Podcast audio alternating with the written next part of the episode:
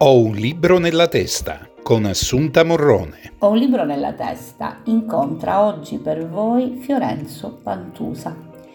Fiorenzo ha scritto tantissimi libri, ma uno che ci ha veramente incuriosito ed è entrato nella nostra lista di libri nella testa si chiama Infinito e dintorni.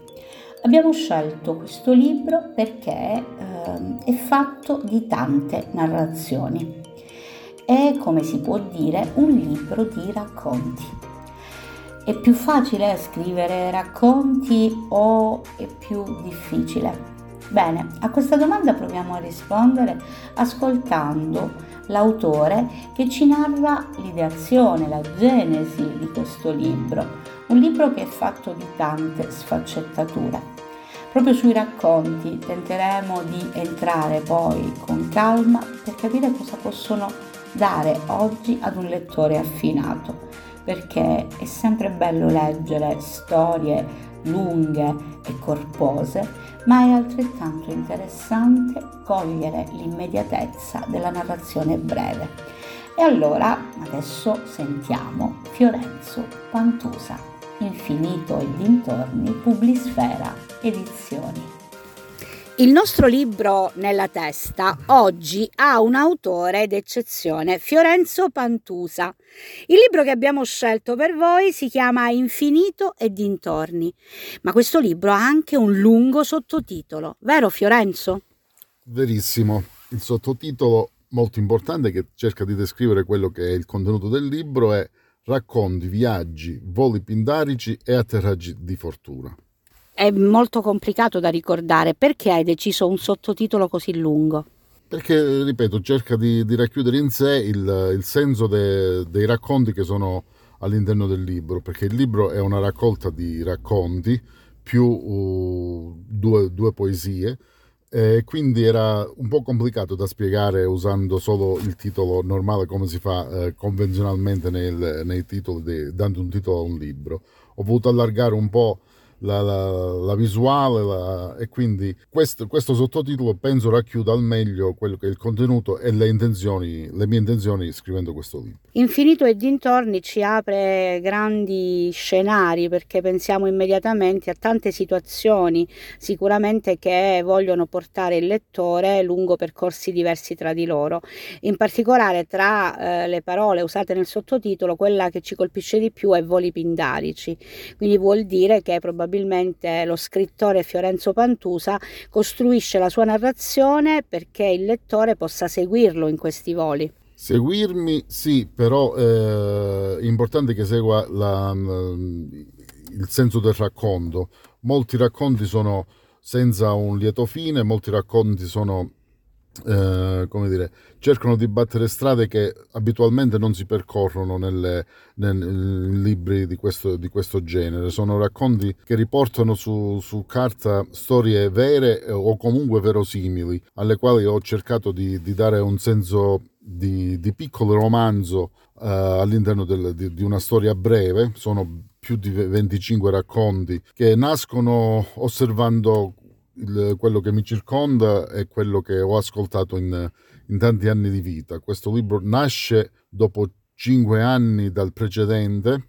E pensavo di non aver più nulla da, da dire, da, da, raccontare, poi la vita sorprende sempre e grazie a degli incontri anche fortuiti mi, mi è tornata la voglia di, di scrivere, di raccontare e ci sono storie anche, ripeto, non necessariamente tendenti al, al lieto fine, anzi tutt'altro, però sono storie che raccontano, penso, al meglio, non al meglio, più, in maniera più veritiera possibile il mio, il mio vissuto e quello che, che vivo quotidianamente nella mia realtà. Sì, ci piace ricordare che nei racconti ci sono in realtà due protagonisti ogni volta. Spesso i due protagonisti sono personaggi reali e concreti, ma anche luoghi.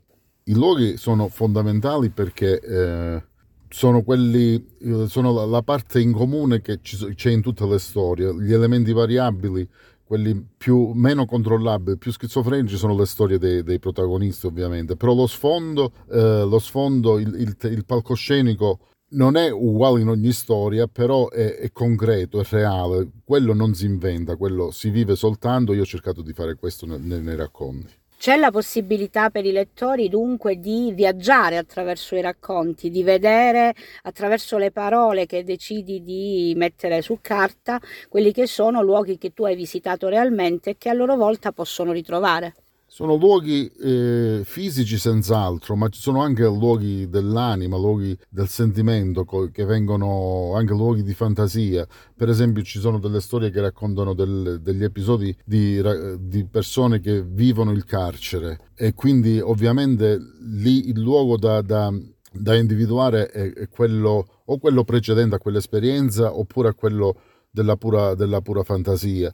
Vivere il carcere come succede a persone a quelle, alle persone che ho incontrato io è veramente eh, molto traumatico per loro, ma lo è stato anche per me ed è stato uno di quei motivi che mi ha, mi ha spinto a riprendere in mano la penna e, la penna e ricominciare, ricominciare a scrivere. Sì, le narrazioni quindi che diventano un modo per esprimere il disagio no, di, degli incontri, ma anche le emozioni, la memoria che si fa carica di ricordi, eh, i rumori, spesso anche i rumori eh, in questi racconti emergono. Sì, ci sono dei racconti in cui le percezioni addirittura sono, sono importanti e, e, determinano l'indirizzo di, della storia piuttosto che un altro. C'è per esempio una storia in cui racconto semplicemente due persone che sono sedute al bar e io immagino quello che eh, riescono a raccontarsi in un certo periodo di tempo che io eh, li lascio in un modo, li ritrovo dopo aver attraversato la città, aver fatto le cose mie, rientrando li ritrovo ancora lì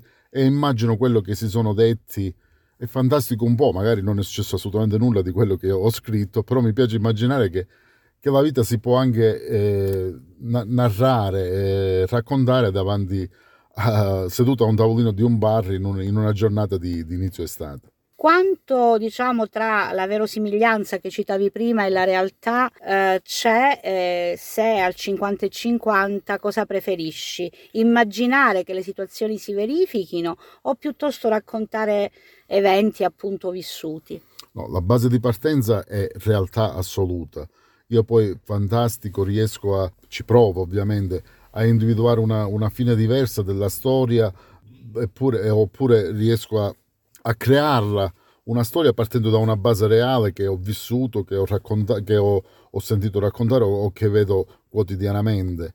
Poi ovviamente ci sono anche incontri di personaggi, ricordi di personaggi realmente, eh, realmente esistiti. Mi piace pensare, eh, ricordare Totonno Chiappetta che è protagonista di un racconto, ma è un, un racconto nel quale non narro la sua vita, ma narro, cerco di, di, di raccontare quello che lui è stato, ha rappresentato per me.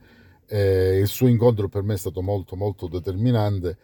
E mi piace immaginare che quel racconto insomma, poteva piacere pure a lui.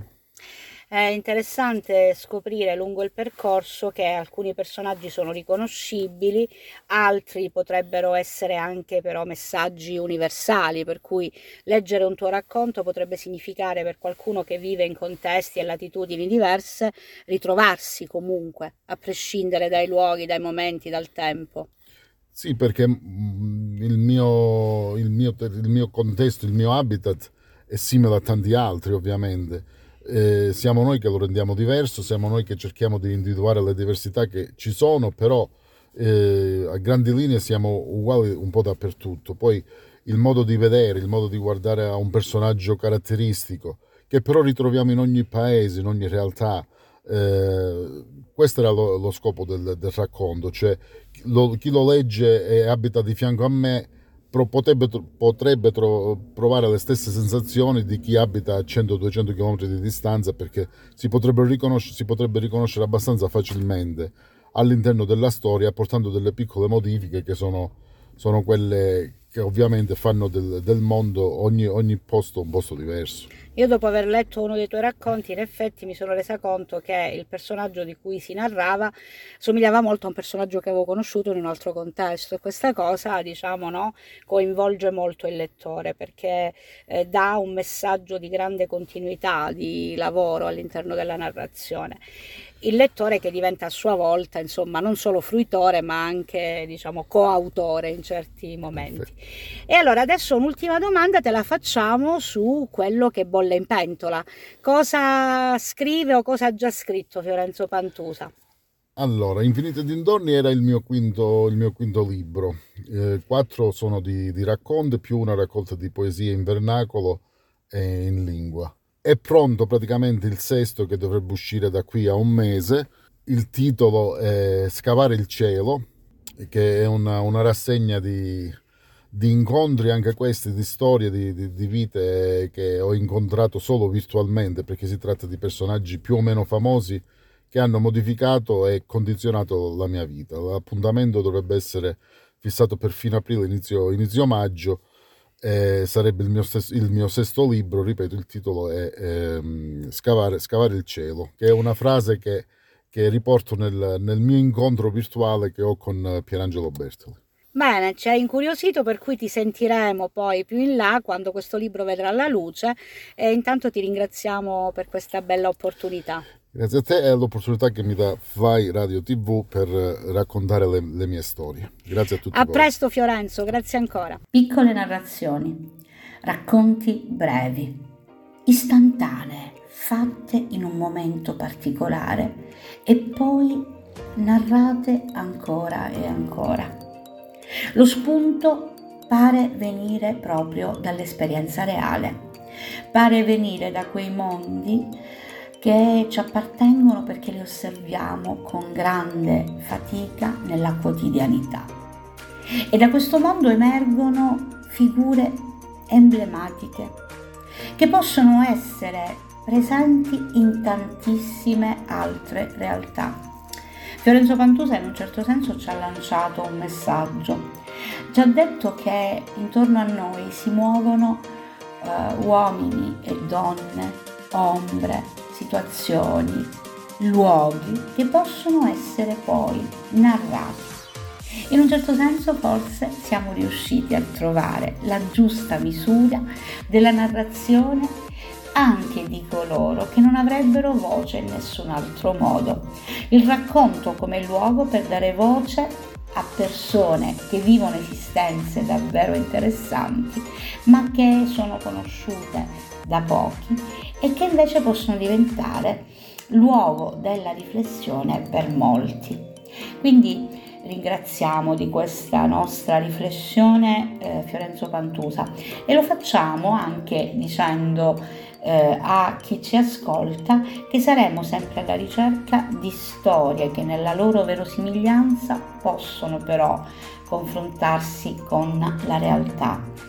E trovare lungo questo percorso, lungo questo cammino, quello che c'è più necessario, quello che è davvero importante per noi, l'essenza stessa della vita, l'essenza stessa degli incontri che facciamo, l'essenza stessa di quello che siamo, perché abbiamo attraversato luoghi e territori che hanno segnato davvero la nostra esistenza.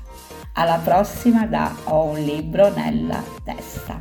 Ho un libro nella testa con Assunta Morrone vi dà appuntamento su Fly Radio TV ogni lunedì, mercoledì e venerdì alle ore 11 e alle ore 15.